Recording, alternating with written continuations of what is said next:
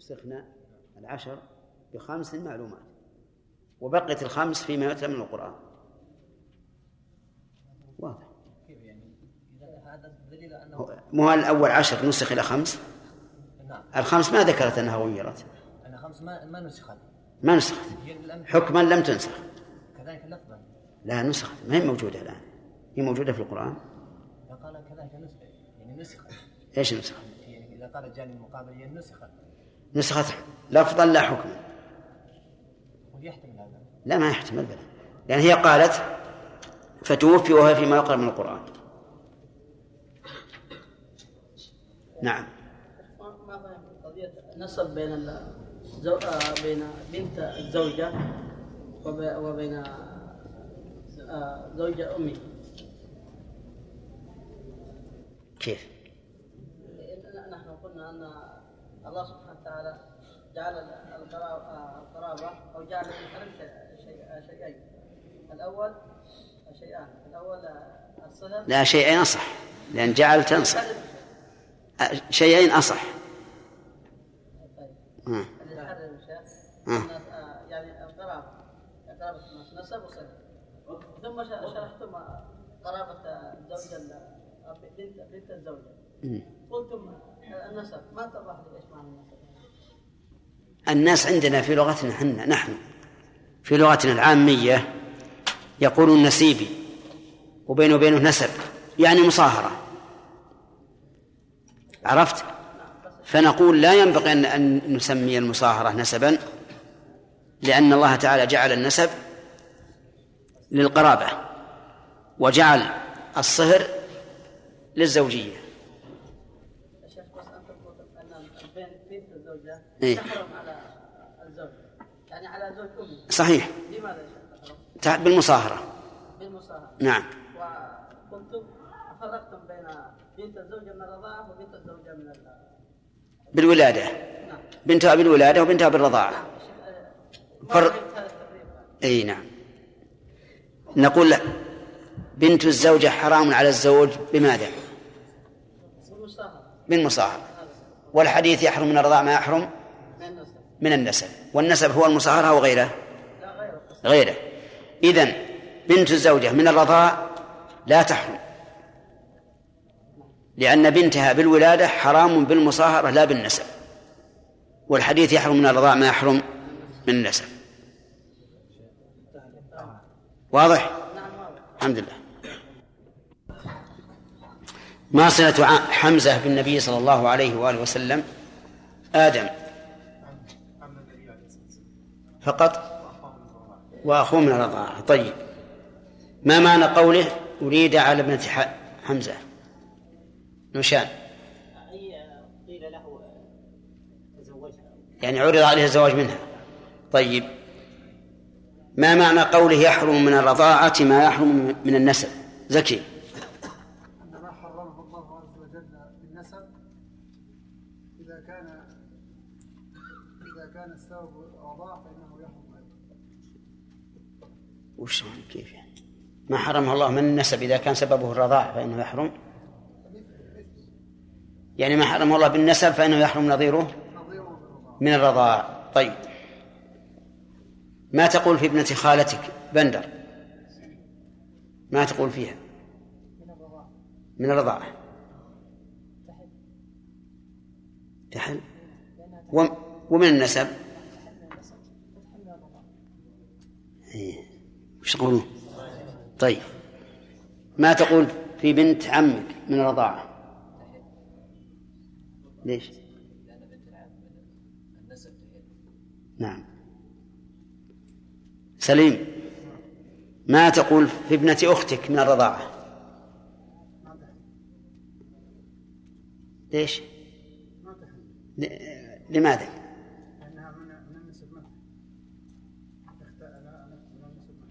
طيب ما تقول يا فهد؟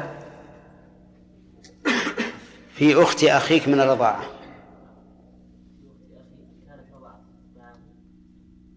أخت أخيك من الرضاعة. ها. لا أخت لي صار أخت لك صارت أخت لك. أنا أقول أخت أخيك ما لها علاقة بك. أخت أخيك؟ طيب أخت أخيك من النسب؟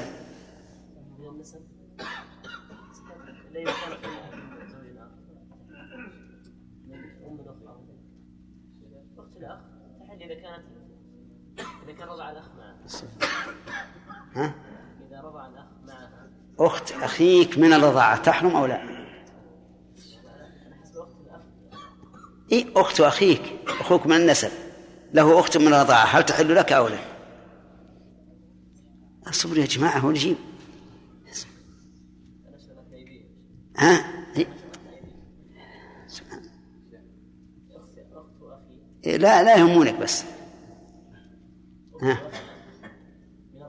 إيه. أخوك من النسب له أخت من الرضاعة هل تحل لك أو لا؟ طيب ومن النسب؟ أيضا تحل إلا إن كانت إلا إن كانت أختي من إلا إن كانت كيف؟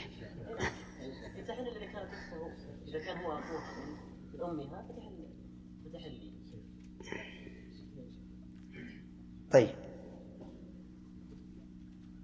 الشيخ هذا نفس السؤال الذي ذكرته. هذا ليس أخو أخو أخوها فيجوز. لأنه أخو ليس أخو من الرضاعة. لأنه هو أخ لأخ لأخها فيجوز. هو الآن فه- فهمنا الآن. يقول إن أخت أخي من الرضاع تحل لي. نعم. طيب لا أنا أقول أخت أخيك من النسب. أخت أخي من النسب لا يجوز. وهذا ليس أختها أخت هذه. أخت أخي أخت أخيه وليس أخت. كما هو؟ كما هو؟ لا. مثلا مثلا أخي أخي ليس أخا لما لما هي أختا لي. من الرضاعة لأنه أختا لي برضاع وليس أختا لأخي. هو أختا لي من الرضاعة صحيح.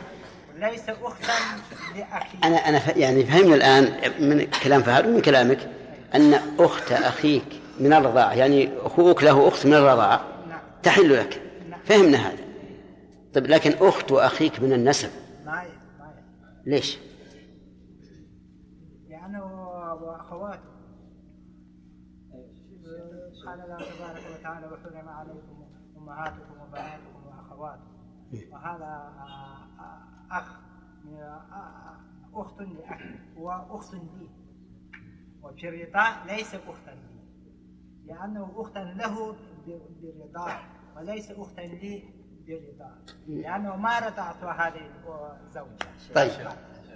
أخت الأخ من الرضاعة إن كان إن كانت رضعت من أمه فإنها لا هي ما يعني رضعت من أمي صارت صار نقول أخت أخي من الرضاعة بمعنى أخوي له أخت من الرضاعة أي رضع من أمها. أي نعم.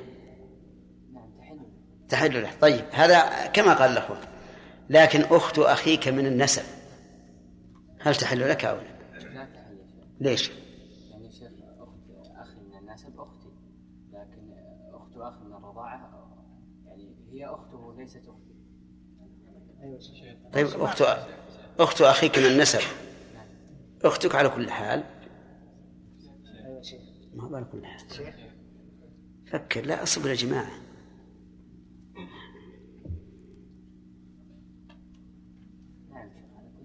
ليش؟ إذا صار أخوك هذا من الأب وأمه قد تزوجت قبل أبيك وجاءت ببنت من من الزوج الأول صارت أختا لأخيك من الأب من الأم ولا لا؟ القص نشوفها يعني أنت أنت أثبت الحكم ونشوف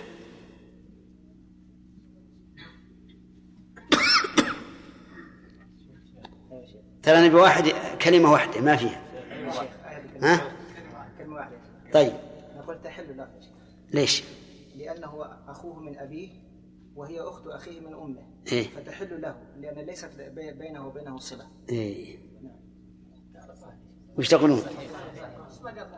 ها؟ ما سمعت قال. لا. فهد ما ما جزم. ارتبك. لا لا ما ما- هو مقبول. الحارة وحدها الظاهر. ها؟ لا هداية الله ما ترى هذه تشكل على كثير من الطلبة. تشكل على كثير من من الطلبة يظن كيف أخو أخت أخي من النسب تحلي نقول له اقتلنا من جهة أخرى. يعني ما تصورت المسألة الآن؟ طيب. نعم. هذا أبوك تزوج امرأة. وقد أتت قبل من قبله ببنت من زوج آخر. ثم ولدت ولدت من أبيك. الولد اللي ولدت من أبيك أخ لك ولا لا؟ أخ لك. أخته من أمه اللي من الزوج الأول. بينك وبينها رابطة ولا لا؟ هذه. فهي أخت أخيك من النسب ومع ذلك حلت لك. واضح؟ طيب ما في أشكال. ناخذ درس اليوم بعد هذا. بسم الله الرحمن الرحيم. قال المؤلف رحمه الله تعالى فيما نقله عن أم سلمة رضي الله عنها قالت قال رسول الله صلى الله عليه وآله وسلم لا يحرم من الرضاع إلا ما فتق الأمعاء وكان قبل الفطام قبل الفطام بالكسر. رواه الترمذي وصححه هو والحاكم. نعم. قوله عليه الصلاة والسلام لا يحرم من الرضاع إلا هذه الجملة فيها حصر. فيها حصر. فما طريقه؟ النفي والاستثناء. طريقه النفي والاستثناء لأن الحصر له طرق متعددة. أقواها النفي والاستثناء. لا إله إلا الله. وبإنما في المرتبة الثانية. إنما الله إله واحد. يأتي تقديم ما حقه التأخير. يفيد أيضا الحصر. مثل لله ملك السماوات والأرض. يأتي ما بعد ضمير يأتي ضمير الفصل. يفيد الحصر. زيد هو الفاضل يعني لا غير. يأتي إذا كانت الجملة مكونة من مبتدأ وخبر كلاهما معرفة فإنها تفيد الحصر عند الجمهور مثل القائم زيد. فالمهم أن الحصر له طرق بعضها أقوى من بعض. هذا الذي معنا لا لا يحرم من الراع إلا هي أقواها. وقول إلا ما فتق الأمعاء. لو أخذنا بهذه الجملة لكان الذي يحرم من الرضاع هو ما يرضعه الطفل أول مرة لأنه هو الذي يفتق أمعاءه. إذ أن أمعاء الطفل حين الولادة غير منفتقة لأنه يتغذى في بطن أمه بواسطة السرة إذ أنه لا يأكل ولا يشرب ولكن يتغذى من دم أمه. بواسطة السرة. هذه السرة بإذن الله كعرق النخلة في الأرض. يمتص من الدم ما به ينمو ويحيا حتى يأذن الله له بالخروج وحينئذ يرتضع من من أمه بطريق أخرى وهما الثديان اللذان ركبهما الله عز وجل على الصدر. ليكون الطفل حين رضاعه في حضن أمه فيكون هذا أقوى للحنان من أمه عليه ويكون أريح له أيضا لأنه سيبقى مضجعا على فخذيها وتدلى عليه هذه الثدي. والله سبحانه وتعالى عليم حكيم. المهم إن ظاهر الحديث في الجملة الأولى أنه لا يحرم إلا ما كان أول رضعة. لأنه هو الذي بها تنفتق الأمعاء ولكنه قال وكان قبل الفطام فأشار في قوله وكان قبل الفطام إلى أن العلة هي الفطام وعلى هذا فيكون فتق الأمعاء في أول رضعة فتقا حقيقيا وفتقها في فيما بعد فتحا حكميا لأنها عند الجوع تنصفط. فإذا جاءها الطعام آه، جاءها الغذاء باللبن انفتقت. وكان قبل الفطام. ومتى يكون الفطام؟ الفطام في الأصل يكون عند تمام الحولين. لقول الله تعالى وحمله وفصاله ثلاثون شهرا وقال وفصاله في عامين وقال والوالدات يرضعن أولادهن حولين كاملين لمن أراد أن يتم الرضاعة هذا هو الأصل. لكن من الأطفال ما ينمو سريعا ولا يحتاج إلى الرضاع إلا لمدة أقل من الحولين. فإذا فطم لأقل من الحولين تم فطامه. ومن الأطفال من يكون نموه ضعيفا إما لوراثة وإما لمرض وإلا لقلة لبن أو لغير ذلك. المهم هذا يحتاج إلى إلى زيادة عن الحولين. والحكم يدور مع علته. ولهذا لما قال الله عز وجل والوالدات يرضعن أولادهن حولين كاملين لمن أراد أن يتم الرضاعة وعلى المولود له رزقهن وكسوتهن بمعروف. لا تكلف نفس إلا وسعها. لا تضار والد بولدها ولا مولود له بولده وعلى الوارث من ذلك فإن أراد فصالا إن أراد الضمير يعود على الأم والأب. فصالا عن تراض منهما وتشاور قيود. تراضي وتشاور فالمسألة ليست بالهينة وهذا يدل على كمال رعاية الله عز وجل للأطفال وأن رعايته لهن لهم أشد من رعاية الوالدين. طيب المهم أن قوله وكان قبل الفطام لو قال لو قال قائل الفطام قبل الحولين أو بعدهما أو معهما قلنا ذلك يختلف بحسب حال الطفل. طيب. في هذا الحديث إثبات تحريم الرضاع. إثبات تحريم الرضاع يعني أنه يحرم لا أنه محرم. يحرم. بقوله لا يحرم الرضاع إلا ما فتق. فأثبت أن للرضاع تحريما. ومن فوائد الحديث أنه يشترط لكون الرضاع محرما أن يكون قبل الفطام. وهذا هذا الحكم اختلف العلماء فيه رحمهم الله. فمن العلماء من قال إن هذا هو المعتبر أي أن الفطام هو المعتبر في تأثير الرضاع أو عدم التأثير. استنادا إلى هذا الحديث. واستنادا إلى المعنى أيضا. المعنى أنه إذا كان غذاء الطفل باللبن كان له أثر في نموه بل وفي عقله أيضا. وإذا كان غذاؤه بغير اللبن لم يكن له ذلك الأثر. وإن كان يؤثر لكنه لا يكون له ذلك الأثر. وإلا من المعلوم أن الإنسان لو يكون له أربعون سنة ويشرب لبنا من لبن الأنثى تأثر به. وتغذى به لكن ليس هو الغذاء الأصلي أو الغذاء الرئيسي إذا فطم فإذا هذا الرأي استند قائله إلى أمرين أثر وإيش؟ ونظر. وقال بعض العلماء لا يعتبر الفطام المعتبر الحولان.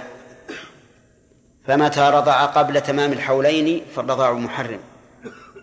ومتى رضع بعدهما فالرضاع غير محرم سواء فطم قبل الحولين أو لم يفطم بعدهما. العبرة بالحولين. هذا القول استندوا إلى قوله تعالى والوالدات يرضعن أولادهن حولين كاملين لمن أراد أن يتم الرضاعة ولكن ليس في الآية دليل على هذا. إنما بين الله أن من أراد أن يتم الرضاعة أرضع إلى الحولين. ومن لا يتمها يرضع لأقل وهل يأثم أو لا يأثم ينبني على حاجة الطفل. إن كان يحتاج أثم إن فطمه قبل وإلا فلا. هذا القول يفضل القول الأول بشيء واحد وهو أنه محدد.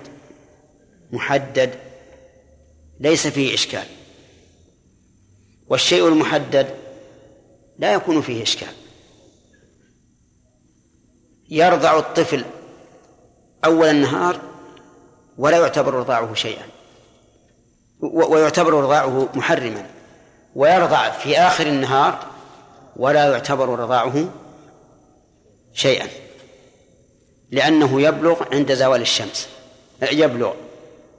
حولين عند زوال الشمس.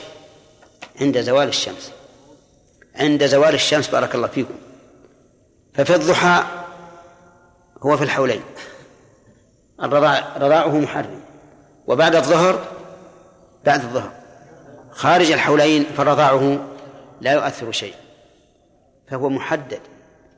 فمن هنا يكون أيسر على المك... يكون العمل به أيسر على المكلف. لا شك. شيء محدد العمل به ياسر. لكن إذا كان في في الفطام يأتي الإشكال. هل هذا الطفل فطم أو ما فطم؟ نعم. فتحريره بالزمن أدق. وهذا هو المشهور من المذهب. أن المعتبر الحولان. وهذا له نظائر منها مسافة القصر. منها منها السفر الذي يقصر فيه. هل هو محدد بالمسافة؟ أو محدد بالمعنى؟ في خلاف. من العلماء من حدده بالمسافة على اختلاف فيما بينهم. هل هي يومان أو فرسخ أو أو ثلاثة أميال؟ مختلفين فيها. المهم محدد بالمسافة. ومنهم من حدده بالمعنى وقال ما عده الناس سفرا فهو سفر وما لا فلا. ومعلوم أن أن المحدد بالمسافة إيش؟ أدق وأيسر عملا وأيسر عملا. لكن يشكل عليه ظواهر النصوص. يشكل عليه ظواهر النصوص التي لم تحدد. والتحديد يحتاج إلى توقيف. تحتاج يحتاج إلى توقيف. ما الذي يدلنا على أن الحد كذا؟ فعلى كل حال لو ذهب ذاهب فقال إنه يعتبر أبعدهما بمعنى أنه لو فطم قبل الحولين فالعبرة بالحولين ولو تم الحولان قبل أن يفطر أن يفطم فالعبرة بالفطام. يعني لو قال قائل بهذا القول لم يكن بعيدا. من أجل أن نجمع بين القولين. نعم. ومن فوائد هذا الحديث نعم. ومن فوائد هذا الحديث حسن بيان الرسول عليه الصلاة والسلام حيث يأتي كلامه واضحا بينا وهو عليه الصلاة والسلام أفصح الخلق لا شك. والذين يمارسون كلام الرسول صلى الله عليه وسلم كثيرا يعرفون الحديث الضعيف من غيره بمجرد أن يسمعوا الكلام.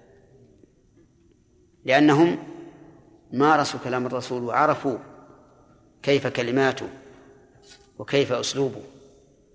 الآن لو أن أحدا أكثر المطالعة في كتب شيخ الإسلام تيمية مثلا ثم عرض عليه كلام ولم يعلم لمن هو ووجد أن الأسلوب أسلوب الشيخ عرف أن هذا الكلام كلام الشيخ. كذلك كلام النبي عليه الصلاة والسلام بل أبلغ لأن كلام النبي صلى الله عليه وسلم يؤثر في النفس أكثر مما يؤثر كلام غيره. ويذكر عن شيخ الإسلام رحمه الله أنه بمجرد ما بمجرد أن يسمع الكلام المنسوب إلى الرسول صلى الله عليه وآله وسلم يقول هذا لا يصح أو هذا صحيح دون أن يذكر سنده. ودون أن يذكر مخرجه فإذا رجع إلى الأصول وجد أن الأمر كما قال كما قال. وهذا شيء مجرد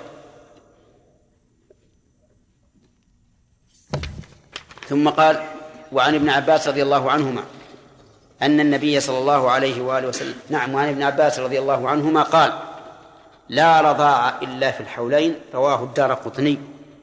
وابن عدي مرفوعا وموقوفا ورجح الموقوف. لا ما عندنا ما عندنا نسبة إلى الرسول. طيب لا رضاع إلا في الحولين. هذا رأي ابن عباس رضي الله عنهما وهو كغير من من أهل العلم. له له اجتهاد. لا رضاع إلا في الحولين. أي لا رضاع محرم إلا ما كان في الحولين. رواه الدار قطني. وابن عدي مرفوعا وموقوفا. ورجح الوقف. رجحها بالألف هنا. لكن همزة ال همزة وصل فيلتقي. فماذا نعم نعم إذا كان الأول تستقيم عليه الكسرة حذفناه. ولهذا من الخطأ بعض الناس يقرأ في قوله تعالى ولقد آتينا داود وسليمان علما وقال الحمد لله. يقول وقال الحمد لله. هذا مو صحيح. وقال الحمد لله هذا مقتضى اللغة العربية. ولو سقطت الألف في قال لأنها سقطت العلة فلا تضر. طيب. هذا الحديث لا حاجة للكلام عليه لأنه سبق الإشارة إليه. لكن بقي عندنا المرفوع والموقوف. المرفوع ما نسب إلى من؟ إلى النبي صلى الله عليه وآله وسلم والموقوف إلى الصحابي والمقطوع إلى التابعي والمنقطع آه، من مباحث السند. المنقطع من مباحث السند والمقطوع من مباحث المتن. واضح؟ فلا فلا التباس. بقينا لو تعارض الموقوف والمرفوع فهل نقدم المرفوع أو نقدم الموقوف؟ على كل حال إذا كان أحد الرواة في في هذا أو هذا أرجح؟ أخذنا؟ إيش؟ بالأرجح. لكن إذا تساوى فرواه فلان وهو ثقة مرفوعا ورواه فلان وهو ثقة موقوفا. فهل نأخذ بالمرفوع لأن معه زيادة علم؟ أو نأخذ بالموقوف لأن الأصل عدم الرفع. نعم. نأخذ بالمرفوع. لأن لأن معه زيادة علم مثال ذلك يتضح بالمثال.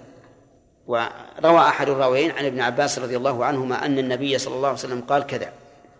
والثاني روى عن ابن عباس أنه قال الأول فيه زيادة وهي أن النبي صلى الله عليه وسلم قال فمعه زيادة زيادة زيادة علم فتؤخذ. مرجح آخر أن الراوي للمرفوع أحيانا يحدث بالحديث من نفسه لثبوته عنده دون أن ينسبه إلى الرسول مثل أن يحدث به استدلالا. استدلالا لا إخبارا عرفتم؟ يعني مثلا يقول إنما الأعمال بالنيات. هو يروي الحديث إنما الأعمال بالنيات ثم يقول في أثناء كلامه إنما الأعمال بالنيات. قصد بذلك إثبات هذا الحكم لأنه ثابت عنده. وأحيانا يحدث به إذا أراد أن يحدث به إذا أراد الإخبار حدث به إلى منتهى السند. فهذا أيضا مما يؤيد ترجيح نعم الرافع. وعن ابن مسعود رضي الله عنه قال قال رسول الله صلى الله عليه وسلم لا رضاع إلا ما أنشز العظم وأنبت اللحم. أخرجه أبو داود. هذا الحديث يشبه الحديث الأول. لا رضاعة إلا ما أفدق الأمعاء وكان قبل الفطار يقول إلا لا رضاعة إلا ما أنشز العظم. أنشز العظم العظم ينشز بالعظم بواسطة الأعصاب بواسطة الأعصاب. فالأعصاب حبال. رحمك الله. تشد بعض العضلات إلى بعض. قال الله عز وجل في الذي أماته الله مائة عام ثم بعثه قال كم لبثت؟ قال لبثت يوما أو بعض يوم. وهو قد بقي مئة سنة. قال بل لبثت مئة عام. فانظر إلى طعامك وشرابك لم يتسنه. وانظر إلى حمارك ولنجعلك آية للناس. وانظر إلى العظام كيف ننشزها ثم نكسوها لحم. سبحان الله هذه من آيات الله. طعامه وشرابه لم يتسنه لم يتغير. وقد ذكروا أن شرابه ماء وأن طعامه عنب. العنب يبقى مئة سنة لا يتغير والماء مئة سنة لا يتبخر ولا يأسن ما يتغير أيضا. والحمار يموت و و ويفنى وتبقى عظامه تلوح. وكان مقتضى العادة أن الطعام يخرب قبل أن قبل أن يموت الحمار. لكن هذه من آيات الله عز وجل. قادر على حفظ ما يتغير فلا يتغير وعلى الثاني يغيره وإن كان تغيير الحمار قد يكون طبيعي طبيعيا. ما ما نعرف. على كل حال قال انظر إلى العظام كيف ننسزها نداخل بعضها ببعض ونشدها بال بالعصب. وانظر إلى العظام كيف ننشزها ثم نكسوها لحما. فصار ينظر إلى إلى حماره. ينظر إلى حماره تقوم العظام بعضها إلى بعض وتنجز بالعصب وتكسى اللحم. يعني كأن أحدا أمامه يفعل هذا الشيء هذا الشيء بكلمة الله عز وجل. فلما تبين له قال أعلم أن الله على كل شيء قدير. نعم. وقوله وكا وأنبت اللحم. نعم مثل الأول. والمراد أنه يتغذى به الإنسان ويتأثر به نموا فهذا هو الرضاع وعليه فيكون هذا الحديث شاهدا للحديث الأول. فيقوى به. ما الفرق بين الشاهد والمتابع؟ نعم. أي نعم الشاهد الحديث الذي ياتي من صحابي واحد صحابي اخر ويشهد نفس الحديث يعني يعني ما جاء من من طريق صحابي آخر فهو شاهد.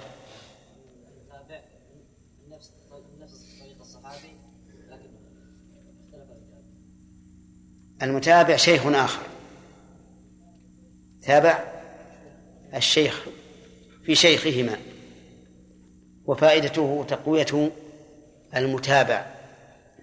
تقوية المتابع. مثل يروي زيد عن عمرو حديثا وزيد فيه بعض الشيء. فيأتي بكر فيروي عن عمرو. بكر يسمى إيش؟ متابعا. والمتابعة في المصطلح تعرفونها تامة وناقصة. طيب. وعن عقبة بن الحارث أنه تزوج أم يحيى بنت أبي إيهاب الفوائد كالأول. آه ما في نعم. ف... فجاءت امرأة فقالت قد أرضعتك لقد أرضعتكما. فسأل النبي صلى الله عليه وآله وسلم فقال كيف وقد قيل ففارقها عقبة فنكحت زوجا غيره؟ أخرجه البخاري. قوله عن عن عقبة بن عامر أنه تزوج أم يحيى بنت أبي إيهاب ها؟ عقبة بن الحارث. وعن عقبة بن الحارث أنه تزوج أم يحيى بنت أبي بنت أبي إيهاب فجاءت امرأة امرأة نكرة. لم تعين ولا حاجة ولا حاجة لنا إلى تعيينها لأنها صحابية ولا يتعلق تعيينها بالحكم والصحابة كلهم عدول كلهم عدول إلا من ثبت أنه ليس بعدل ولكن من أتى جرما من الصحابة رضي الله عنهم فإن الله قد قيض له. من السوابق والفضائل ما يقتضي مغفرة ما صدر منه. وإلا فليسوا معصومين من الإثم والخطأ. قد يخطئون وقد يأثمون وفيهم من سرق وفيهم من زنى وفيهم أيضا من لاعن امرأته قذف امرأته ولعنها وفيهم من شرب الخمر. ليسوا معصومين من كبائر الإثم وصغائره. لكن لهم من السوابق والفضائل ما يوجب مغفرة ما صدر منهم رضي الله عنهم. وقد قال الله فيهم وكلا وعد الله الحسنى. نعم. فقال ولذلك قال العلماء علماء الحديث إن جهالة الصحابي لا تقدح في صحة الحديث. فلو قال التابعي عن رجل صحب النبي صلى الله عليه وآله وسلم فهل يلزمنا أن نبحث عن هذا الرجل؟ لا. لأن الأصل فيهم العدالة نعم. فقامت فجاءت امرأة فقال فقالت لقد أرضعتكما. هذه الجملة مؤكدة بثلاثة مؤكدات. اللام وقد وهما بارزان والقسم وهو محذوف. والتقدير والله لقد وهو كثير في اللغة العربية وفي القرآن الكريم. لقد أرضعتكما الخط... الضمير ضمير المفعول به يعود على من؟ على عقبة وزوجته. نعم. يقول فسأل النبي صلى الله عليه وآله وسلم فقال كيف وقد قيل؟ سأله يقول هل أمسكها أو أفارقها فقال كيف؟ أي كيف تمسكها؟ وقد قيل إن بينكما رضاعا. وكيف هنا؟ للاستفهام الإنكاري. يعني ينكر عليه أن يحاول إمساكها وقد قيل إنها أخت من الرضاع أو قيل ما يفيد أنها أخته من الرضاع.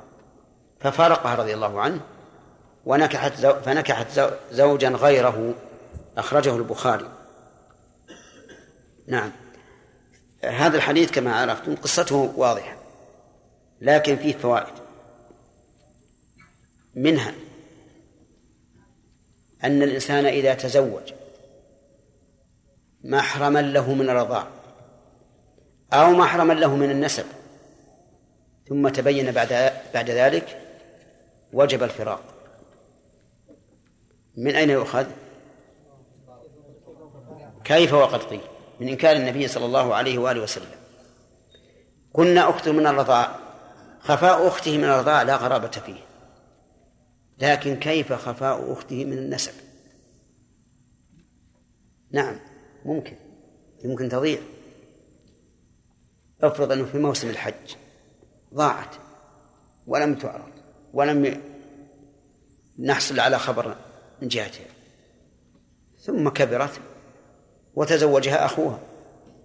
وبعد هذا ثبت أن هذه أخت من النسب ما الحكم؟ يجب الفراق. يجب الفراق لأن النكاح تبين بطلانه. أما الوقت من الرضاعة فكثير. طيب ومن فوائد هذا الحديث أنه لا يشترط السؤال عن من عرفت حاله. يعني لا يشترط السؤال عن من عرفت حاله بعدالة أو فسق. فالمعروف بالعدالة لا نحتاج إذا شهد أن نقول هات من يزكيك. والمعروف بالفسق نرد شهادته. بقينا بالمجهول. بالمجهول. هل يجب على الحاكم أن يسأل عنه؟ أو يحكم بشهادته فإن جرحها المحكوم عليه عمل ما يلزم. يقول الفقهاء رحمهم الله من جهلت عدالته سأل عنه. يسأل. لأن الله قال أشهدوا ذوي عدل. وقال النبي صلى الله عليه وسلم فيما يروى عنه في شهادة الشهر إن شهد شاهدان عدلان فصوموا وأفطروا. والعدالة شرط لا بد من تحققه. فمن جهلت عدالته إيش؟ يسأل عنه. فتكون أحوال الرواة ثلاث ثلاثا. من علمت عدالته عجيب لا يسأل عنه. ودليل هذا الحديث. ومن علم فسقه رد شهادته. ومن جهل يسأل عنه. طيب. ومن فوائد هذا الحديث قبول شهادة المرأة الواحدة في الرضاع. قبول شهادة المرأة الواحدة في الرضاع. فإن قال قائل كيف نقبل شهادة امرأة واحدة في الرضاع؟ والله عز وجل يقول في الأموال استشهدوا شهيدين من رجالكم فإن لم يكونا رجلين فرجل وامرأتان. كيف؟ قلنا لأن الرضاع لا يطلع عليه غالبا إلا النساء. لا يطلع عليه إلا النساء. طيب. فإن قال قائل لماذا لا, لا لماذا لا يجب التعدد كما وجب التعدد في الرجال في البيع والشراء والمداينة مع أنه لا يطلع عليه غالبا إلا الرجال. نقول قد قيل به أي قيل بأنه لا بد من شهادة امرأتين. قالوا والنبي عليه الصلاة والسلام لم يحكم بشهادة هذه المرأة بتا بل من باب الاحتياط. ولهذا قال كيف وقد قيل ولم يقل كيف وقد ثبت أنها أخته فيكون قبول الرسول عليه الصلاة والسلام بشهادة المرة الواحدة من باب الاحتياط لا من باب البت. ولكن المشهور عند فقهائنا رحمهم الله أنها تق أن المرأة الواحدة تقبل. وأن مراد الرسول عليه الصلاة والسلام بقوله كيف وقد قيل التنبيه. على أنه لا ينبغي للإنسان أن يتهاون في هذا الأمر بل يسلك أحوط ما يكون ولو كان قد قيل. ومن فوائد هذا الحديث شدة امتثال أمر الصحابة للحكم الشرعي لأن عقبة رضي الله عنها رضي الله عنه فارقها. وهذا والحمد لله واقع حتى في زمننا.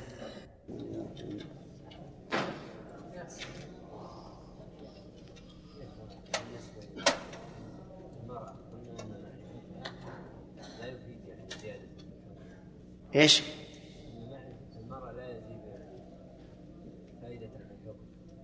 معرفة المرأة. نعم. بالنسبة للصحابية هذا. هنا نعم. إيش؟ نعم. لا لا ما هو قصد إن امها وحره هي أمة سوداء لكن لا لكن ما هو قصد هذا. يعني ما سأل عن حالها التي توجب رد شهادتها أو أو قبول شهادتها.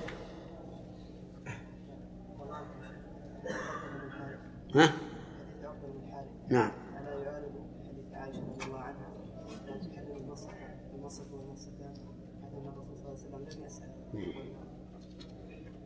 هذا سؤال مهم.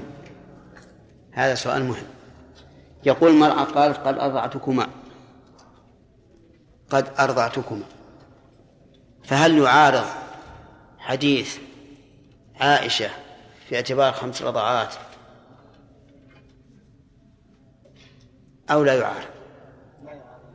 نقول هذا أقل أحواله أن يكون مطلقا. مطلق.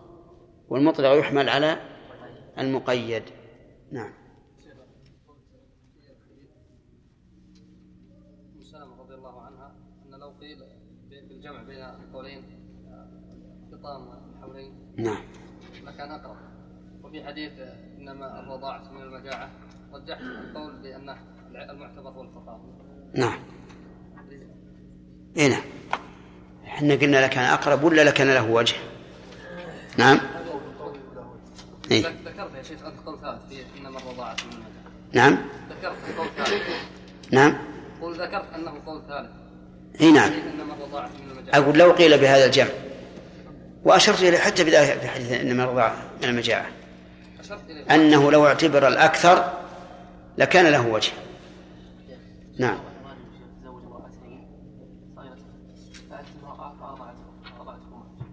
إيش؟ ومزوجهم وكلهم ما بعد فطما ما بعد فطما زوجتين. ما في معنى لكن ما حد يبي يتزوجهن إنما خلى فرضية. ها. شيخ إيه. نعم. طيب؟ كيف؟ أي نعم. نعم. أو كلنا ينفصل أي تزوج بعد إيه. هو- متزوجهن كلهم؟ وهن سليمات من المانع. ثم جاء المانع وثبت جميع مرة واحدة. ينفسخ نكاحهما جميعا. وإن شاء أن يعيد النكاح على إحداهم لا بأس.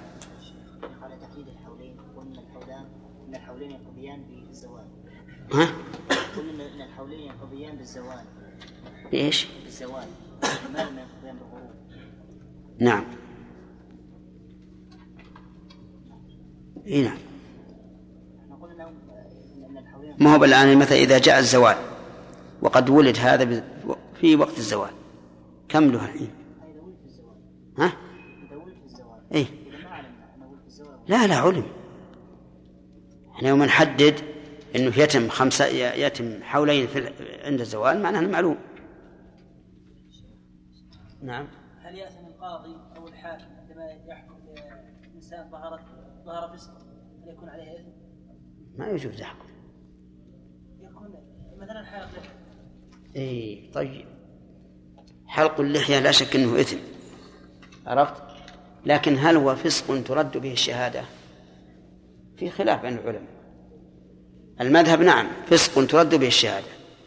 وعلى هذا فلا فلا نقبل شهادة من يحلق لحيته. ولا من يسبل ثوبه. ولا من يشرب الدخان. ولا من يغتاب الناس. ولا من يقطع رحمه. ولا من يعق أمه. نعم. ولا من يتأخر كل يوم عن الوظيفة ما يأتي في أول الدوام. ولا من يخرج قبل انتهاء الوظيفة. ولا من يغش ولو مرة واحدة في بيعه. إذا لم يتم.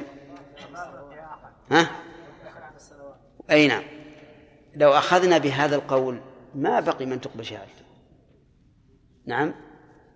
يمكن حتى القاضي ما نقبل حكمه. لكن الصحيح أن المسألة مقيدة بقوله تعالى ممن ترضون من الشهداء. وأن الإنسان قد يقبل في شيء دون شيء. وقد يوجد ناس يشربون الدخان ويحلقون لحاهم ويسبلون ثيابهم لكن في مسألة الشهادة لو لو قطعته إربا إربا ما شهد بخلاف الحق. هذا معروف. ويوجد ناس على العكس الثوب إلى نصف الساق واللحية معفاة نعم ولا يأكل إلا الطيب ومتعبد لكن في الشهادة خمسة ريالات تجيبه. نعم موجود هذا موجود. هذا ما نقبل نعم. من استشهد بالحولين بالآية. نعم قوله تعالى حولين كاملين وذكرت انت في شرحها يا شيخ قلت ان الذي يعني تحمل دليل على ان الايه ليست دليل نعم. لأن المراد أن الذي يريد أن يتم الرضاعة إلى الحولين ومن لم يرد أن يتمها يعني قبل الفطام فلا بأس. فلا بأس. بعد التراضي والتشاور. نعم لكن ما يرد على هذه الطفل الذي يفطم بعد الحولين؟ لا هذه هذه حال عارضة. يعني يكون الطفل يحتاج إلى الرضاعة بعد الحولين حال عارضة. يعني يكون حكم أي نعم نعم. بسم الله الرحمن الرحيم. الحمد لله رب العالمين وصلى الله وسلم على نبينا محمد وعلى آله وأصحابه أجمعين. مناقشة. قول حديث ابن سلمة لا يحرم من الرضاع إلا ما فتق الأمعاء وكان قبل الفطام. هل هما متلازمان يا هداية الله؟ فتق الأمعاء وكان قبل الفطام نعم لا لا ليس من ذلك لأنه إذا كان ما فتح ما فتم ومثلا بعد الحولين يرجع به. وهو يغدو فتق الأمعاء فتق الأمعاء وكان قبل الفطام. لا هذا علة علة ليس من ثلاث ويكون قبل الفطار وهذا علة لما فتق الأمعاء كيف؟ يعني يقول ما فتق الأمعاء فهو, فهو قبل الفطام. كل ما فتق الأمعاء فهو قبل الفطام. أولى وش معنى فتق الأمعاء؟ إيه وش معنى فتق الأمعاء؟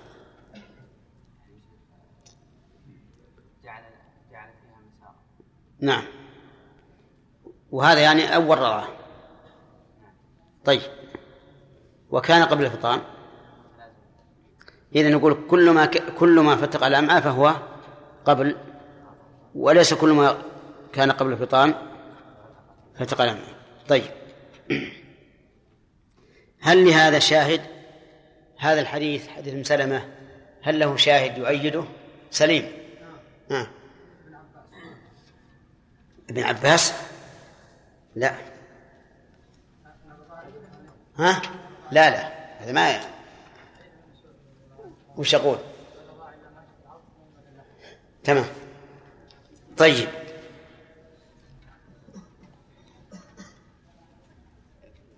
مر علينا فيما سبق من الأحاديث أن شهادة المرأة الواحدة معتبرة في الرضاع.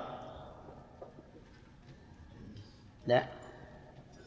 عبد الله طرفي. نعم النبي صلى الله عليه وسلم أخبرتها فقرها النبي صلى الله عليه وسلم بذلك وقال كيف وقد قيل. طيب. هل قاس العلماء على هذا شيئا؟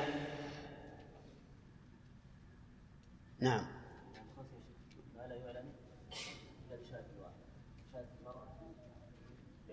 ما لا يطلع عليه إلا النساء. ما لا يطلع عليه إلا النساء غالبا فقالوا إنه يقبل فيه قول امرأة واحدة. طيب.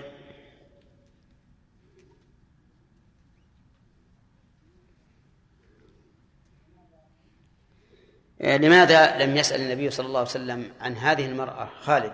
زين. لماذا لم يسأل عن هذه المرأة؟ هل هي ثقة أم لا؟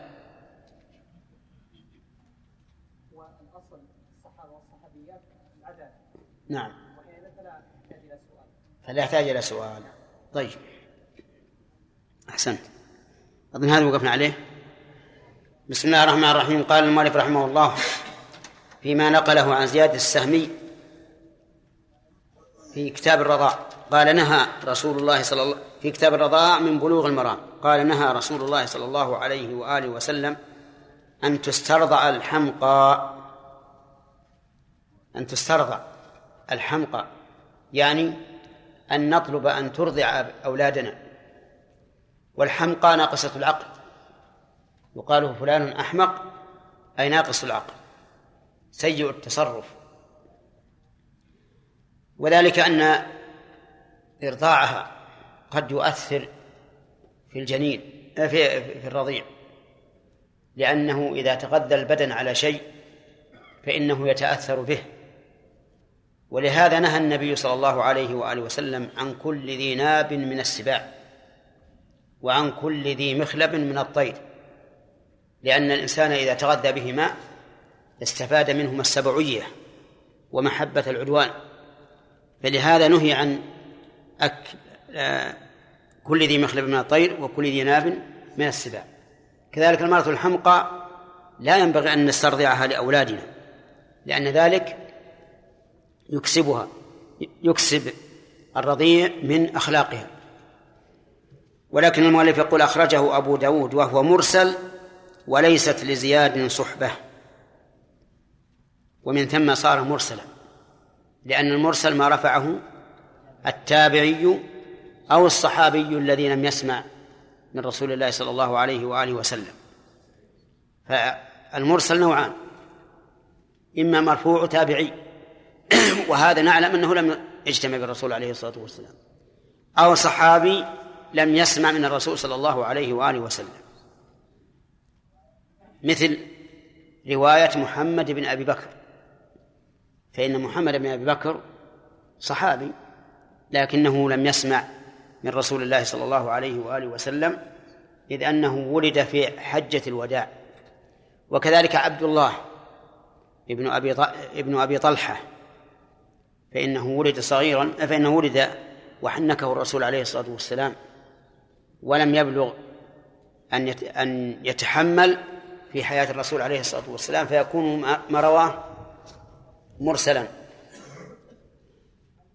ولكن هل يقبل المرسل في هذا تفصيل. أما مرسل الصحابي فهو مقبول.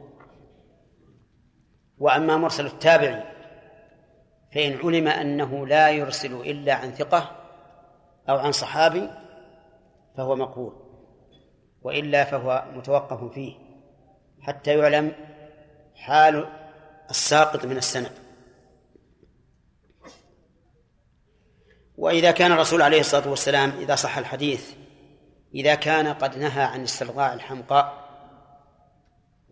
وعيبها أمر معنوي فكذلك لا ينبغي أن نسترضع من بها عيب خلقي يمكن أن يؤثر على الطفل مثل أن تكون برصاء مثلا أو يكون فيها تشويه في في خلقتها.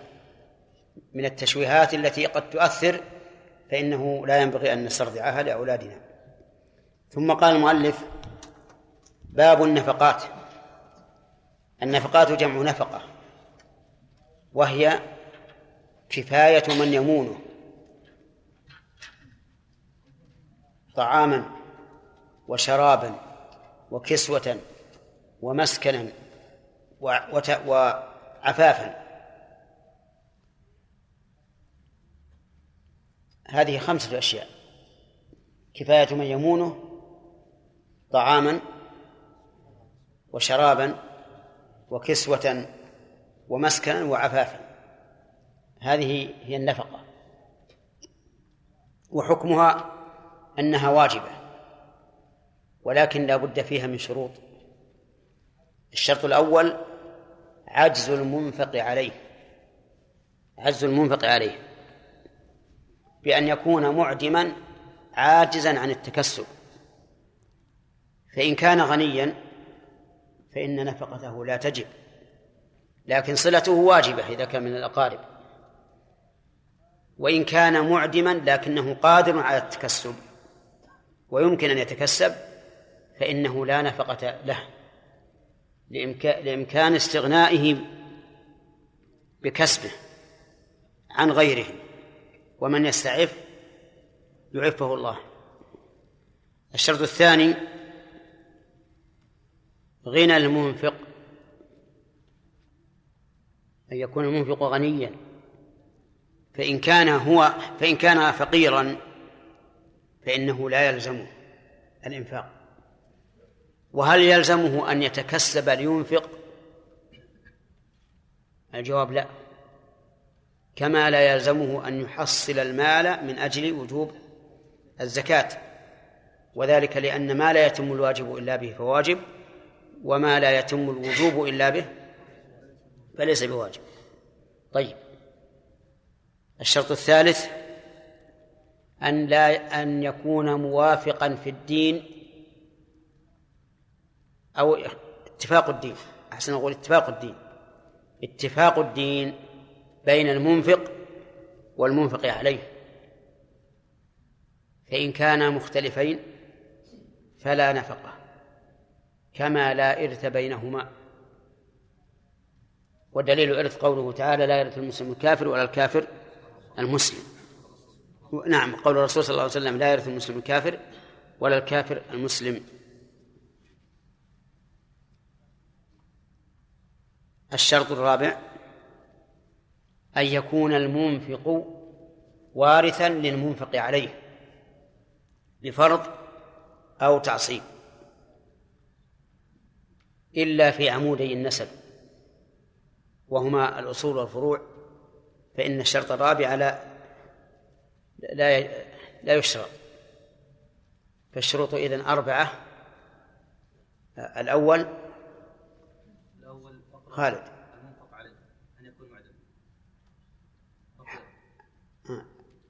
فقره؟ كذا نقول. عن عجز عن التكسب حاجة المنفق المنفق عليه. حاجة المنفق عليه. نعم. إما لكونه فقيرا. أو عجز عن التكسب طيب. هذه واحد الثاني غنى المنفق. الثالث نعم. الرابع نعم. طيب بإيش؟ إلا إلا في عمودي النسب. لقول الله تعالى وعلى الوارث مثل ذلك. قال وعلى المولد له رزقهن وكسوتهن بالمعروف. إلى أن قال وعلى الوارث مثل ذلك. ولأن الوارث ينتفع بمال الموروث. فكان لازم عليه أن ينفق عليه عند الحاجة. طيب هذه شروط. ولكن اشتراط أن يكون موافقا له في الدين في النفس منه شيء بالنسبة للأصول والفروع. لأن الله تعالى قال في الوالدين وإن جاهداك على أن تشرك بي ما ليس لك به علم فلا تطعهما وصاحبهما في الدنيا معروفا. ولكن قد يقال إنه يصاحبهما يصاحبهما في الدنيا معروفا بدون التزام الإنفاق. يعني يعطيهما ما تيسر وما أشبه ذلك أما أسباب النفقة فأسباب النفقة ثلاثة الزوجية والقرابة والولاء سبق لنا تعريف النفقات وشروط الوجوب وجوب النفقة فما هي النفقات؟ ما هي النفقات؟ نعم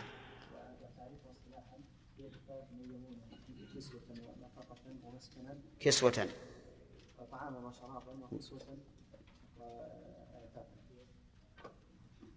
طعاما وشرابا وكسوة. وإعفافا. باقي واحد. ومسكنا. طيب. لها شروط. أربع شروط. نعم. الشرط الأول عجز المنفق عليه بأن يكون فقيرا معدما. عاجزا طيب. غنى المنفق. طيب. الشرط الثالث. اتفاق الدين. الرابع.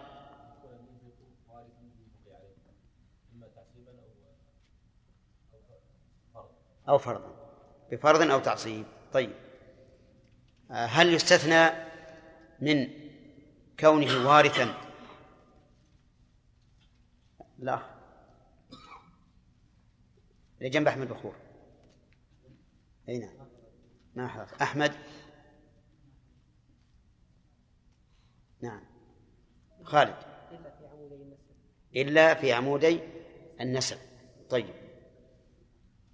وهل يستثنى من اتفاق الدين؟ ها؟ الزوجة. فإنه تجب لها النفقة على زوجها وإن كانت مخالفة له في الدين. طيب. هل يجب على الإنفاق على الإنسان أن ينفق على أبي أمه؟ عقيل هل يجب على الإنسان أن ينفق على أبي أمه؟ لا يجب. هل ما, ما هو الشرط الذي اختلف فيه؟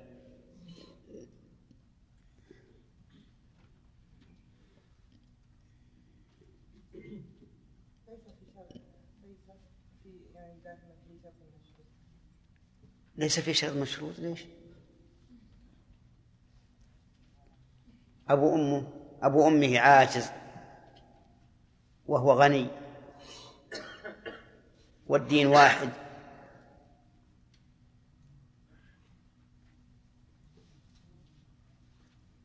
ما فهمت الشروط ولا ما حضرت ولا؟ ها؟ طيب. نعم. من اللي ما أخذ شروط من قبل؟ آه خالد خالد. فقط بشرط الإرث. لا, لا يرث من أب الأم. اي طيب. نعم. سقط شرط الإرث لكن لا منصور.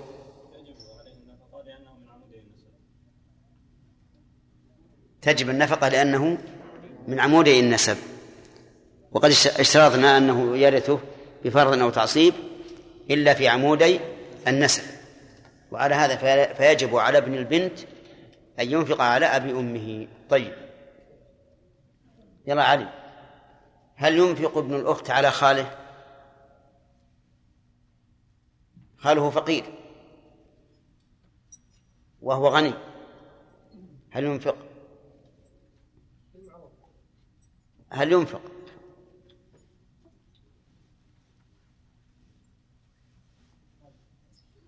كيف الشروط اللي كتبنا؟ اللي ما حضرت. ها؟ لا قلنا لكم عمود النسب هم الأصول والفروع.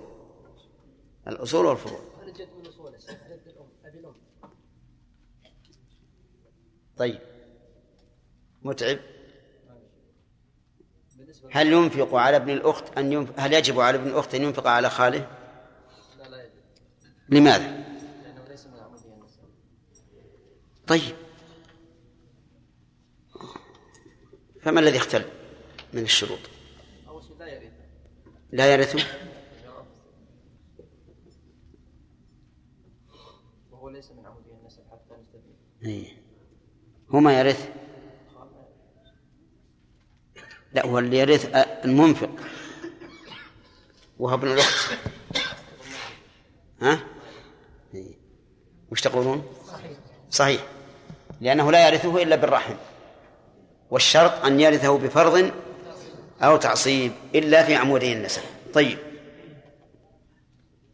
هل يجب على ابن الأخ أن ينفق على عمه الأخ؟ أي نعم. أي نعم. هل يجب أن ينفق على عمه؟ إذا تمت الشروط. يجب؟ لا.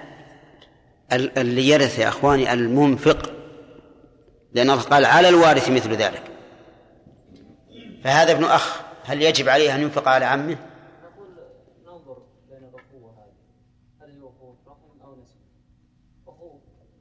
ابن أخيه الشقيق. ها. ابن أخ شقيق هل يجب أن ينفق على عمه؟ لا يجب. لماذا؟ ما الذي اختل من الشروط؟ الإرث ما يرثه؟ لو هلك هالك عن ابن أخ شقيق هل يرثه أو لا؟ سبحان الله.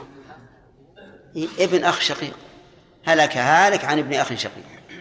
هل يرثه ابن الأخ الشقيق؟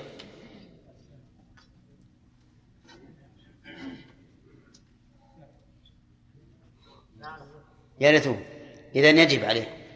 يجب على ابن الأخ الشقيق أن ينفق على على عمه الشقيق. صحيح؟ طيب.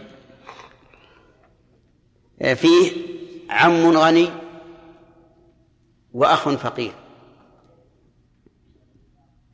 هل يجب الإنفاق على الأخ الثالث الفقير؟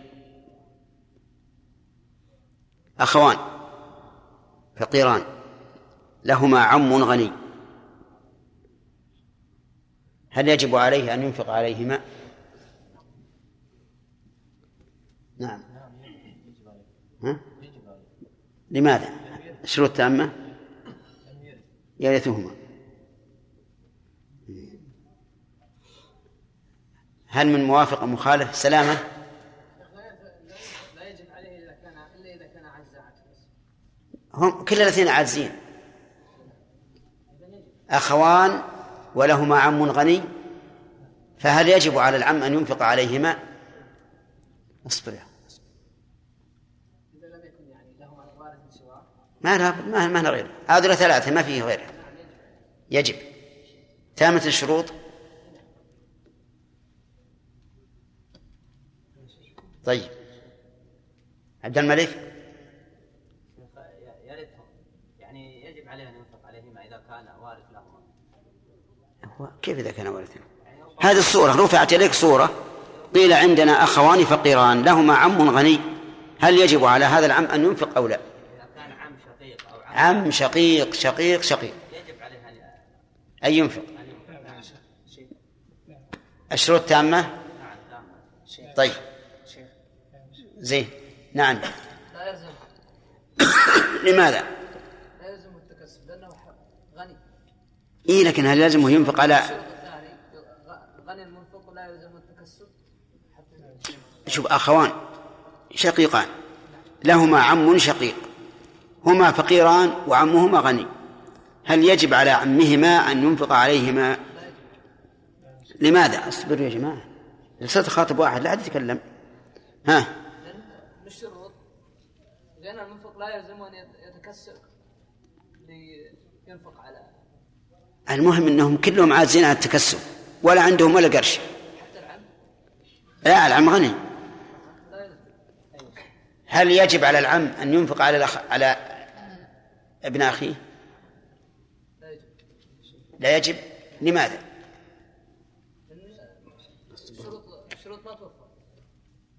ما هو الشرط الذي تخلف؟ غني المنفق لا يلزم أن يتكسب. لا المنفق غني. كلمة ولو ما تصل ما تصل ما تصل نعم. عليه. طيب. وهذا العم لا لا يرث ال- الأخوين. لا يرث مع وجود الأخ. كذا ولا لا؟ الأخوين واحد أحدهما عمرو والآخر زيد. فالعم لا يرث زيد لوجود أخيه. وهو عمرو. ولا يرث عمرو لوجود أخيه وهو زيد وحينئذ لا يجب عليه الإنفاق عليهما لأنه لا يرثهما. كذا؟ طيب. وأ- وأحدهما على الآخر لا يجب لأنه فقير. إذا لا يجب على زيد أن ينفق على عمرو لأنه فقير ولا عمرو أن ينفق على زيد لأنه فقير ولا العم أن ينفق عليهما لأنه غير وارث. تمام؟ نعم. على المسلمين. من الزكاة ممن علم بحالهما. المهم أنه لا يجب. هذا هو تقرير ما ما ما ذكرنا. هذا الشروط هذه معتبرة. يمشي عليها العلماء. لكن بعض العلماء قال يجب على العم الصلة. ليس من صلة الرحم. أن يشبع ويأكل مما شاء. وابن أخيه فقراء لا يجدون طعاما. فمن باب الصلة يجب أن أن يصلهما. لا على أساس النفقة المحددة كل شهر وكل يوم. يصلهما بما جرت به العادة. لكن الكلام على إيش؟ على الإنفاق. هل يجب الإنفاق ونجبره على ذلك ونقول قدر لهم كل يوم؟ هذا لا. بناء على هذه الشروط التي سمعناها. نعم. لا. لو مات أحدهما لم يرثه العم. هم معلوم يرثون العم لأنه ابن أخ لكنهم فقراء الآن. الكلام على من الذي نشرط أن يرث؟ المنفق عليه ولا المنفق؟ المنفق هو الذي نشرط أن يرث لأن الله قال وعلى الوارث مثل ذلك. طيب رجل يا عبد الله رجل له أخوان غنيان وهو فقير. على من تجب النفقة؟ أخوان غنيان. أخوان شقيقان غنيان وهو فقير. على من تجب النفقة؟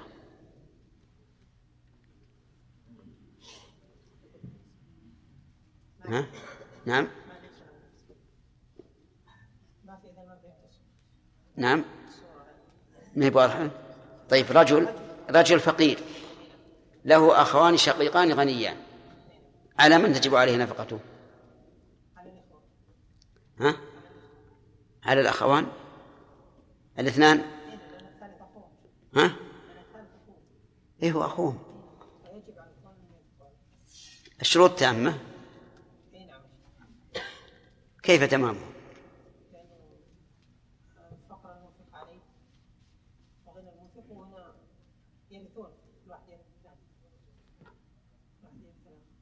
كل واحد يرث الثاني. المنفق عليه الآن. لو مات هل يرثانه؟ ما في غير هذا. ما في القبيلة إلا هذه الثلاثة. لكن هل يرث هل, هل يرثان الفقير؟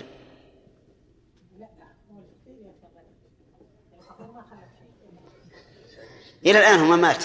تقديرا. علشان نعرف هو يجب عليه النفقة ولا لا. يجب عليهم النفقة. كيف تكون النفقة؟ على واحد منهما أو على الاثنين؟ ما اصطلحوا. كلهم متنازعين. كل واحد يقول هذا أخوك انفق عليه. نعم.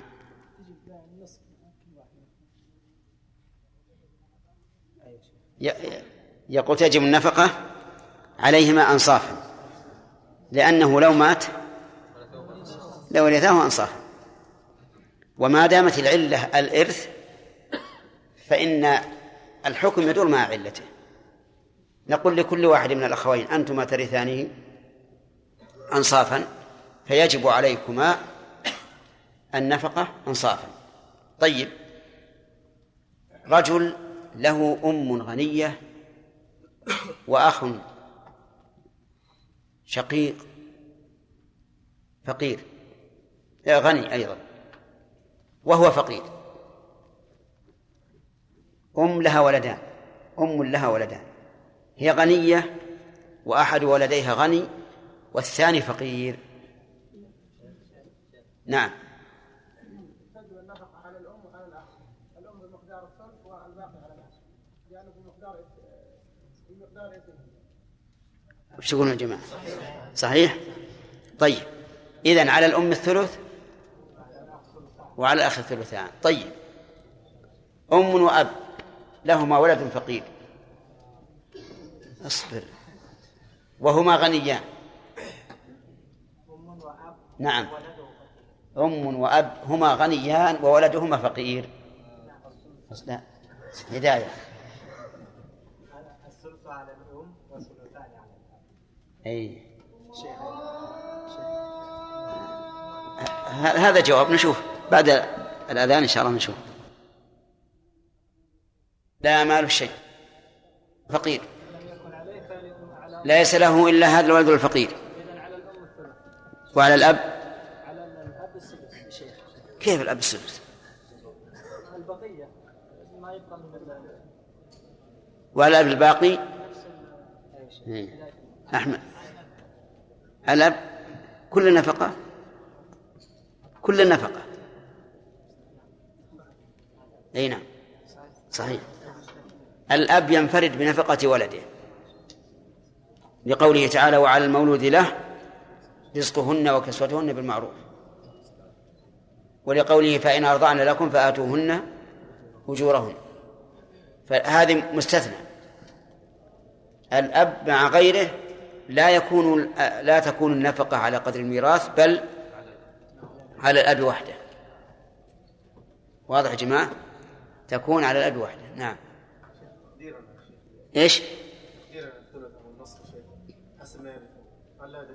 إي نعم. دليله من الآية. وعلى الوارث؟ كل شيء. كل واحد. وعلى الوارث مثل ذلك. فكون الشارع علق الحكم بالإرث دل على أنه يكون بقدر الإرث. نعم. إذا كان الأب فقيرا. نعم. والأم غنية نعم. أي. وش هو في هذا؟ نعم. يجب عليه الإنفاق. لأنه لا يشترط في في عمودية النسب التوارث. في عمودية النسب ما يشترط التوارث. تكون النفقة كلها. على الأم. تكون النفقة كلها على الأم.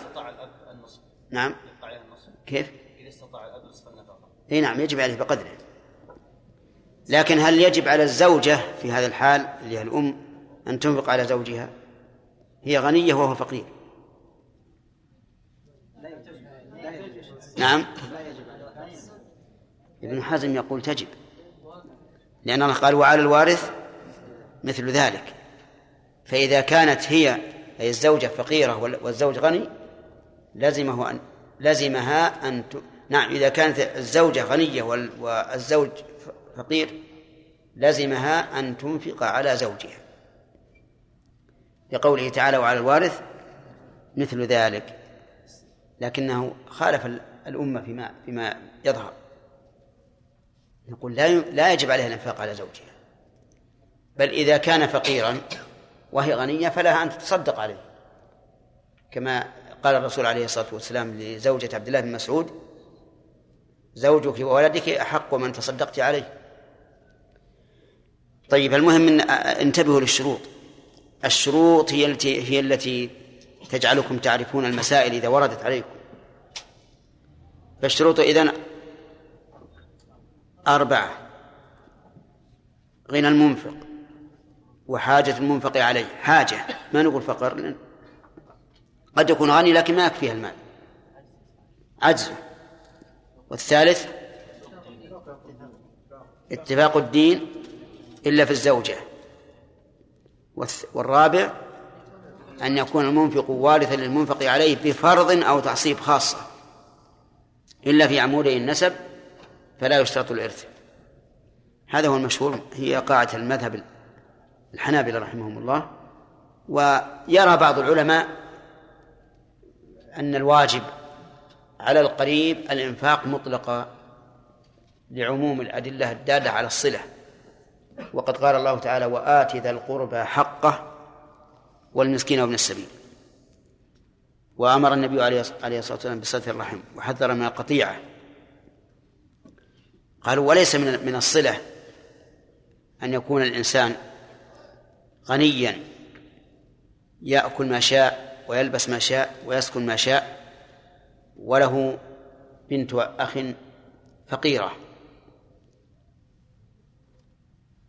يصح هذا المثال؟ لها بنت وله وله بنت أخ فقيرة. يصلح؟ ما يصلح. لأنه عمها يرثها هو فيجب عليه أن ينفق على بنت أخيه. لكن لو كانت البنت هي الغنية والعم هو الفقير. فإنه لا يجب عليها الإنفاق لأنها لا ترثه لو مات. لو مات عن ابن عن بنت أخيه ما ورثته يقول ليس هذا من من الصلة. أن تكون بنت الأخ غنية غناة كبيرة وعمها فقير ثم لا نلزمها بالنفقة. وهذا القول لا شك أنه قوي. أنه قوي. لكن قد يقال إن قوله تعالى وعلى الوارث مثل ذلك يخصصه فيكون الصلة لغير من يرث أو على غير من يرث حسب العرف وليست نفقة بل ما عد صلة فإنه يوصل به. نعم الرحمن الرحيم باب النفقات عن عائشة رضي الله عنها قالت دخلت هند بنت عتبة امرأة أبي سفيان على رسول الله صلى الله عليه وسلم فقالت يا رسول الله إن أبا سفيان رجل شحيح لا يعطيني من النفقة ما يكفيني ويكفي بني إلا ما أخذت من ماله بغير علمه. فهل علي في ذلك من جناح؟ فقال خذي من ماله بالمعروف. ما يكفيك وما يكفي بنيك. متفق عليه. بسم الله الرحمن الرحيم. باب النفقات. سبق لنا آه، تعريف النفقات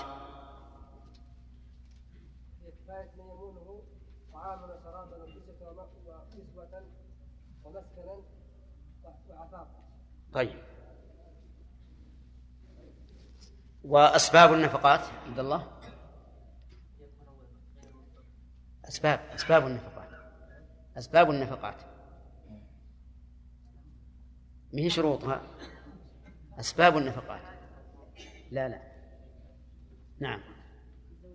نعم. صح. طيب. يعني تقريبا كأسباب الإرث. طيب. آه، الزوجية تجب النفقة للزوجة ولا تجب عليها. يلا خالد. تجب للزوجة ولا تجب عليها. تجب على الزوج النفقة لزوجته ولا تجب على زوجته إذن الوجوب هنا من من أحد الجانبين طيب يعني قلنا على سبيل الاجمال كل اسباب النفقه وعددها ثلاثة ولم تشرحها والله مشكلة. من يشهد لك؟ ها؟ شركاء هؤلاء. على كل حال إذا نشرح ما يخالف. إن كنا شرحناها فهي زيادة خير وإلا أسباب النفقة ثلاثة. أولا الزوجية والثاني القرابة والثالث الملك. ومنه الولاء لأن الولاء متفرع على الملك. هذه أسبابها. ثلاثة الزوجية والنسب يعني القرابة والملك. الزوجية تجب من جانب واحد. للزوج للزوجة على زوجها. ولا تجب للزوج على زوجته إلا إذا كان فقيرا وهي غنية على رأي أبي محمد ابن حزم رحمه الله فإنه يقول إذا كانت الزوجة فقيرة والزوج غنيا وجب عليها أن تنفق عليه لقوله تعالى وعلى الوارث إذا كان الزوج فقيرا والزوجة غنية وجب عليها أن تنفق عليه